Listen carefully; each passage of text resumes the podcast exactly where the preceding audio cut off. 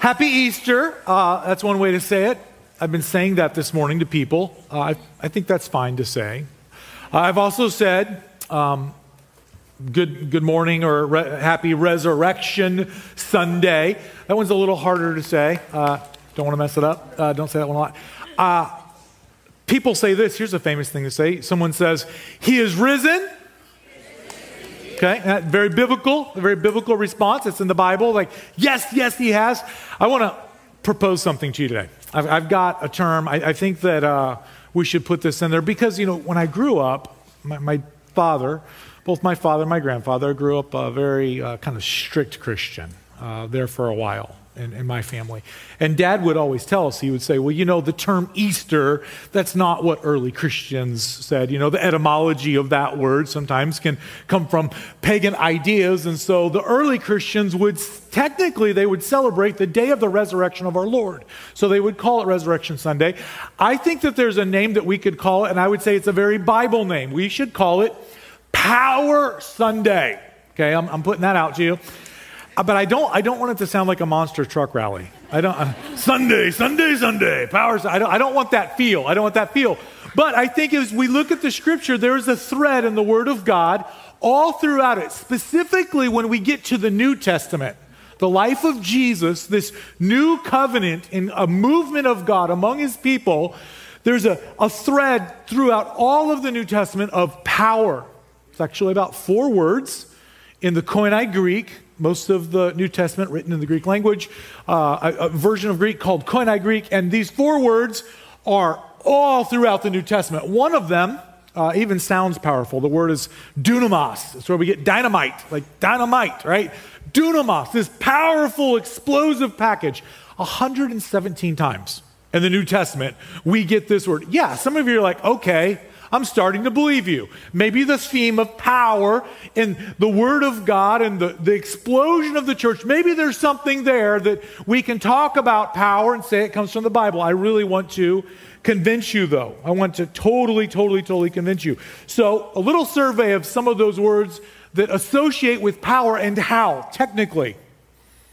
Power is linked to personal growth. It's linked to, I would even say, unbelievable personal growth. Ephesians 3:20. Now to him who is able to do far more abundantly than we can ask or even think, according to the power at work in us. One place. It's linked to supernatural. There's a supernatural component to power. Mark 5:30. At once, Jesus realized that power had gone out from him. He turned around in the crowd and he asked, Who touched my clothes? Power is linked to expanding the kingdom of God. Jesus' main theme. He says, I've come to establish a kingdom. Well, power is linked there. Acts 1 8 says this to the early church You will receive power when the Holy Spirit comes on you. You'll be my witnesses in Jerusalem and Judea and Samaria to the ends of the earth. It's actually linked to doing good stuff. Power's linked to moral works, good things. Here's a, an example. Ephesians 3 7 says this I became a servant of this gospel by the gift of God's grace given me through the working of his power. Well, linked to hope. I love that. Here's another link of power in the New Testament. It's connected to hope. Romans 15, 13 says this May the God of hope fill you with all joy and peace in living, in believing so that by the power of the Holy Spirit you may abound in hope. Powers linked to hope. Powers also linked to persuasion. 1 Corinthians 4:20. For the kingdom of God does not consist of talk, but of power. It's not in talk, it's in power. Here's another thing. This, this might grab your attention. It's linked to spiritual warfare, demonic forces, satanic warfare. Luke 10 19 Behold, I've given you authority to tread on serpents and scorpions over all the power of the enemy, and nothing will even hurt you. It's linked to your character. Power is linked to your character. 2 Timothy 1, uh, verse 7, Paul writes to a young preacher, and he says, God gave us a spirit not of fear, but of power and love and self control. Power is a theme in the Word of God. Power is a theme. Power is known more for suffering than anything. It's linked continually to suffering. But if I could tell you of the, the one link to power, the most important link, it's on Power Sunday. Power Sunday is the day that we should talk about the number one link to power in all of the text. It is the power of resurrection. The greatest link to power in the Bible is power of resurrection. Matter of fact, the resurrection is all about power. Philippians 3, verse 7, begins what I think is the greatest resurrection power link that we find in all of the Bible. The Apostle Paul writes this to a, a church in Philippi. Verse 7 of chapter 3, he says, Whatever used to be gains to me, I now consider them loss for the sake of Christ. And what, what is more, I consider everything a loss because of the surpassing worth of knowing Christ Jesus my Lord, for whose sake I have lost all things. I consider them garbage that I may gain Christ and be found in him. Not having a righteousness of my own that comes from the law, but that which is through faith in Christ, the righteousness that comes from God on the basis of faith. Resurrection power is all about letting go. Resurrection power is all about letting go. I love speaking about power. I mean, anytime you say, today we want to talk about power, people are like, ooh, deal. I'll take notes on this one. Okay. I, I, would love a little power. If I could live my life with some more power, if you could guarantee me power, if I could get a vial of it, matter of fact, just to carry around and I could just sprinkle a little power here, a little power at work, a little power at home for sure, right? A little power in my car because I want that to keep working. We, we all like, I want power. Well, here, here's the key Paul, this person who wrote most of the New Testament, the first missionary who started all these churches, and Jesus himself, after the betrayal from Judas, Jesus says, I'm going to go out and I'm going to pick someone that's going to be my voice to everyone that's not a Jew, and we're going to start the church. That guy's name was Paul. Paul spent time in Arabia with Jesus. Paul was taught by Jesus. And Paul shows up and Paul says, Here's the key to resurrection power. You ready? Got to let go of stuff. I'm like, oh, man, I was really excited about the power thing, but I, I don't want to let go of stuff. The reason we don't want to let go of things is we've been collecting things right? We worked hard to get things. We sacrificed to get things. We're trying to get other things. The things that we're trying to get, they're not all bad things. They're good things. Matter of fact, some of them are great things. And Paul says this his words, not mine. Actually, all of our things are garbage. It's trash. Like, how can you call my education trash? Well, no, no, no. You have to understand exactly what Paul's saying. Everything in this life compared to knowing Jesus is worthless. Everything compared to knowing Christ is worthless. Matter of fact, in verse 7, he says, All of the gains that I have in my life, I consider them in relationship to knowing Christ, I consider them all losses. Well, some of us, like, I, I don't know, I've got some things. Senior year, 1995, Mooresville High School beat Greenwood. I'm pretty proud of that. You know, I mean, it was downhill after that, but that was a high moment. I'm proud of that gain. That's, that's a big gain. I, Paul says, no, no, no. Whatever you've been collecting is like, I, I build my life. I'm a person that did this. I've conquered this. I've established this. I've done this. My, my wife and I, we've been able to do this. All of the things, Paul says, compared to this, knowing Jesus, it's all a loss. Matter of fact, he goes on to say in verse 10, here's where the power comes in. He says, I want to know Christ. Yes. To know the power of his resurrection and participation in his sufferings, becoming like him in his death, and so somehow attaining to the resurrection from the dead. I want to explain that to you so you can just understand it or just very clearly. Paul says, Everything that I've ever worked for in my entire life compared to knowing Jesus is just worthless to me. Knowing Jesus is everything. Why, Paul? Here's why. I want the power of his resurrection. I want to do the things that Jesus did. I want to experience what Jesus experienced. I want to live forever when I die. At the end of days, I want to be resurrected from the dead like Jesus. Simply put, Paul said, I want to live forever. And Jesus is living forever. And Jesus defeated the death. Jesus defeated the grave. Jesus came out of the tomb. Jesus appeared to all these people. I'm convinced that Jesus did it. So if I can be united with Christ, then here's what I'll know I'll get the things that Jesus got. I, I want to give you a, what I think is a, a revolutionary idea today. Maybe you've never thought of it this way, but Paul makes one very simple thing. He says, We've got to become united with Christ so that everything that Jesus experiences, we can experience.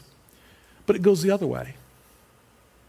Everything that you've experienced in your life, Jesus is willing to say, hey, when we become one, when I come and live in you, that means everything that you've experienced, I'll stand in that moment with you. That's, that's, that's a pretty big statement. I, I would imagine when you hear that, some of us were kind of replaying some, some highlights and some lowlights of our life where we're like, I want, I want to be united with Christ, but he doesn't have to go back there and be in that moment. That was a rough moment. You know, you don't have to go back to that one, Jesus. Or maybe some of us say, truly, I've got a lot of shame in some moments, and Jesus, I don't want you to be any part of that.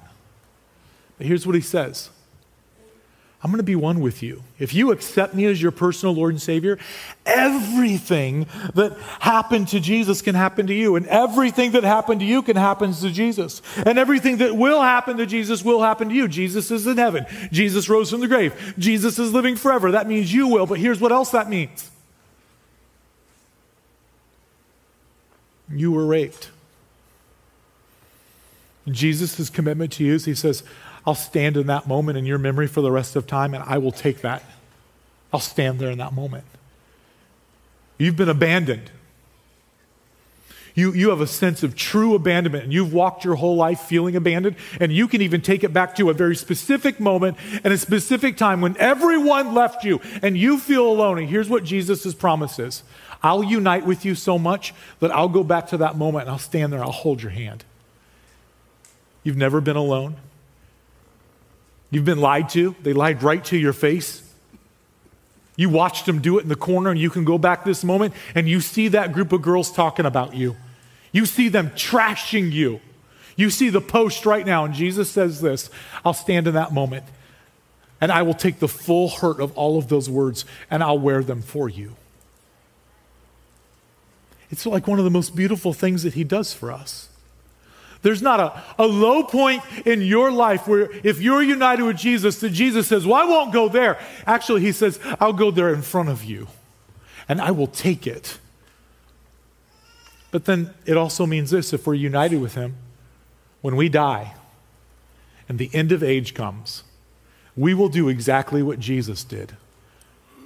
We will come up out of a grave and we will literally rise to meet him in the sky.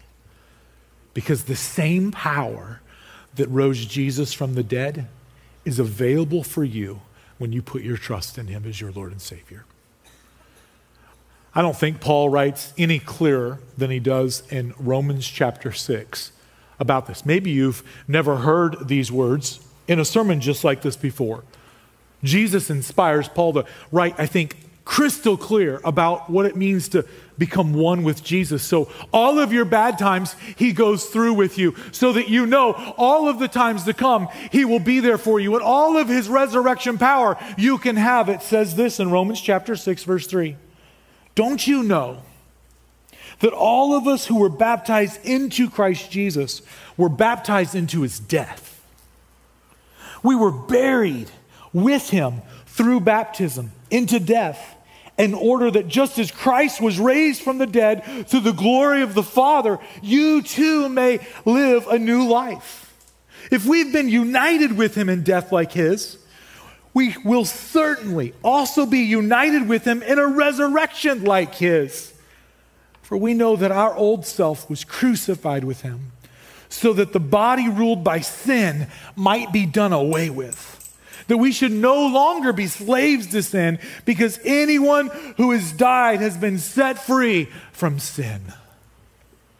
What a beautiful picture we got to witness today as we are standing here singing praises to Jesus. We saw a grandmother and her eight year old granddaughter come and they were really, when I see a baptism, I, I see people buried. I go, that, that's really morbid. No, that's what Paul just described. Paul just described it. Paul says, Here's what's happening. Don't you know that we were buried with Christ? We go into a grave. And what stays in the grave is an old self, says Paul. And we come up out of a grave and we're brand new. The way that God looks at us is different when we hear who Jesus is, when we believe who Jesus is, and when we accept Jesus as our Lord and Savior. It's, it's actually a death and a burial of who we were, and we come up and we say this everything that I used to be for, everything I was trying to get, everything I was trying to do, compared to knowing Jesus, it is trash. Because knowing Jesus is all that really matters. It's described by Paul as saying we get a new mind and a new heart, a new desire to be after the things that Jesus is after. I was nine years old. I woke my dad up, and I'd been thinking about it for days. And uh, I went to my dad's bedroom and I said, Hey, dad, uh, I want to I want to be obedient to Christ and I want to repent of my sins and I want to confess Jesus as my Lord, and I want to get baptized, and I want to, I want to do it the way they did it in the story. We, we had just read a story uh, in church recently. I went to the church in South Denver. We lived in Denver. And they had preached on the start of the church, Pentecost. And the apostle Peter got, the apostle Peter got up and preached. Get that right. He preached the first sermon ever, the first time he was ever preached. And he told the whole Testament, Old Testament story. He said, There's one who's coming, there's one who's coming, and he came, and his name was Jesus. And by the way, 50 days ago, we killed him.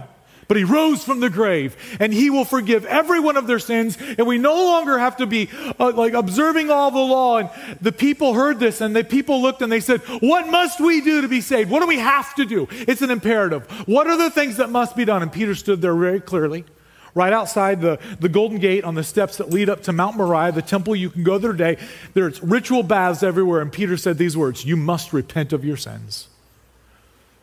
See, the, the church is described as a bride. And Jesus is described in all of the Old Testament, the book of Revelation, as a bridegroom. Well, what happens to bridegrooms and brides? Well, they get married. There's a party, there's a celebration. And normally, uh, you know, it's really fun to go to weddings that aren't shotgun weddings. You know shotgun wedding is, right? Shotgun wedding is when someone says, No, y'all gonna get married whether you like it or not. Well, Jesus doesn't do that to, the, to his bride. Jesus doesn't do that. You know what Jesus says? He says, I wish that everyone would want to be a part of this relationship. When you say, I want to be a part of this relationship, you're coming and you're saying, I repent of sin. I need this relationship. Because, Jesus, I want to be united with you. Because there's a lot of stuff in my past that were dark, dark moments. And there, there's probably dark moments to come. At nine years old, I didn't have a lot of dark moments. But you know what? I believe that He was the only way to heaven.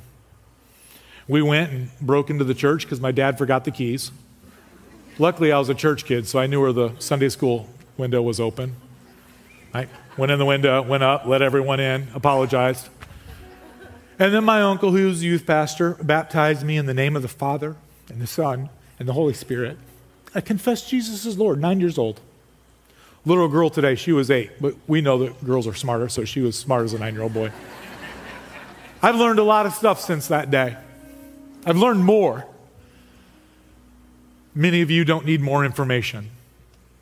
You need a decision to be transformed. You need transformation. You can't earn it, you can't buy it, you can't talk your way into it. All you have to do is accept it. It is it's a free gift to us. For Jesus, it cost everything. Man, you're, you're valuable. Man, you're precious. Do you know how we know how precious you are? Because the Father gave something valuable for you. He gave His Son. He gave His Son. And he was so happy to do it. Matter of fact, God was so happy to do it that he made his mind up that he was going to do it when he set the cornerstone. When the Spirit of the living God hovered over the waters and the earth was still formless, God had in his mind that you were worthy to be purchased. It's free to us, it costs God everything. But you can be united with that Son. Whether you're eight years old, or whether you're in eighth grade, or whether you're 80. It's never too late to say, I believe. I believe. He won't make you be united, but all He wants you to. Power Sunday. It is a Power Sunday. Power is the underlying theme of the entire New Testament. But you got to get this. If you're not connected to the power, the way Jesus says to be connected to the power, repentance, baptism, confession, then you're a fan, you're not a follower. And Jesus isn't looking for fans, he's looking for fully devoted followers. The definition of a follower is someone who's obedient, someone who just says, I'm in. What do you want me to do? That? I'll do it. I'll do it, whatever it is. Whatever it is. He's looking for that. He's got so much that he wants to share with you. One, he'll walk through those dark moments with you past, present, future.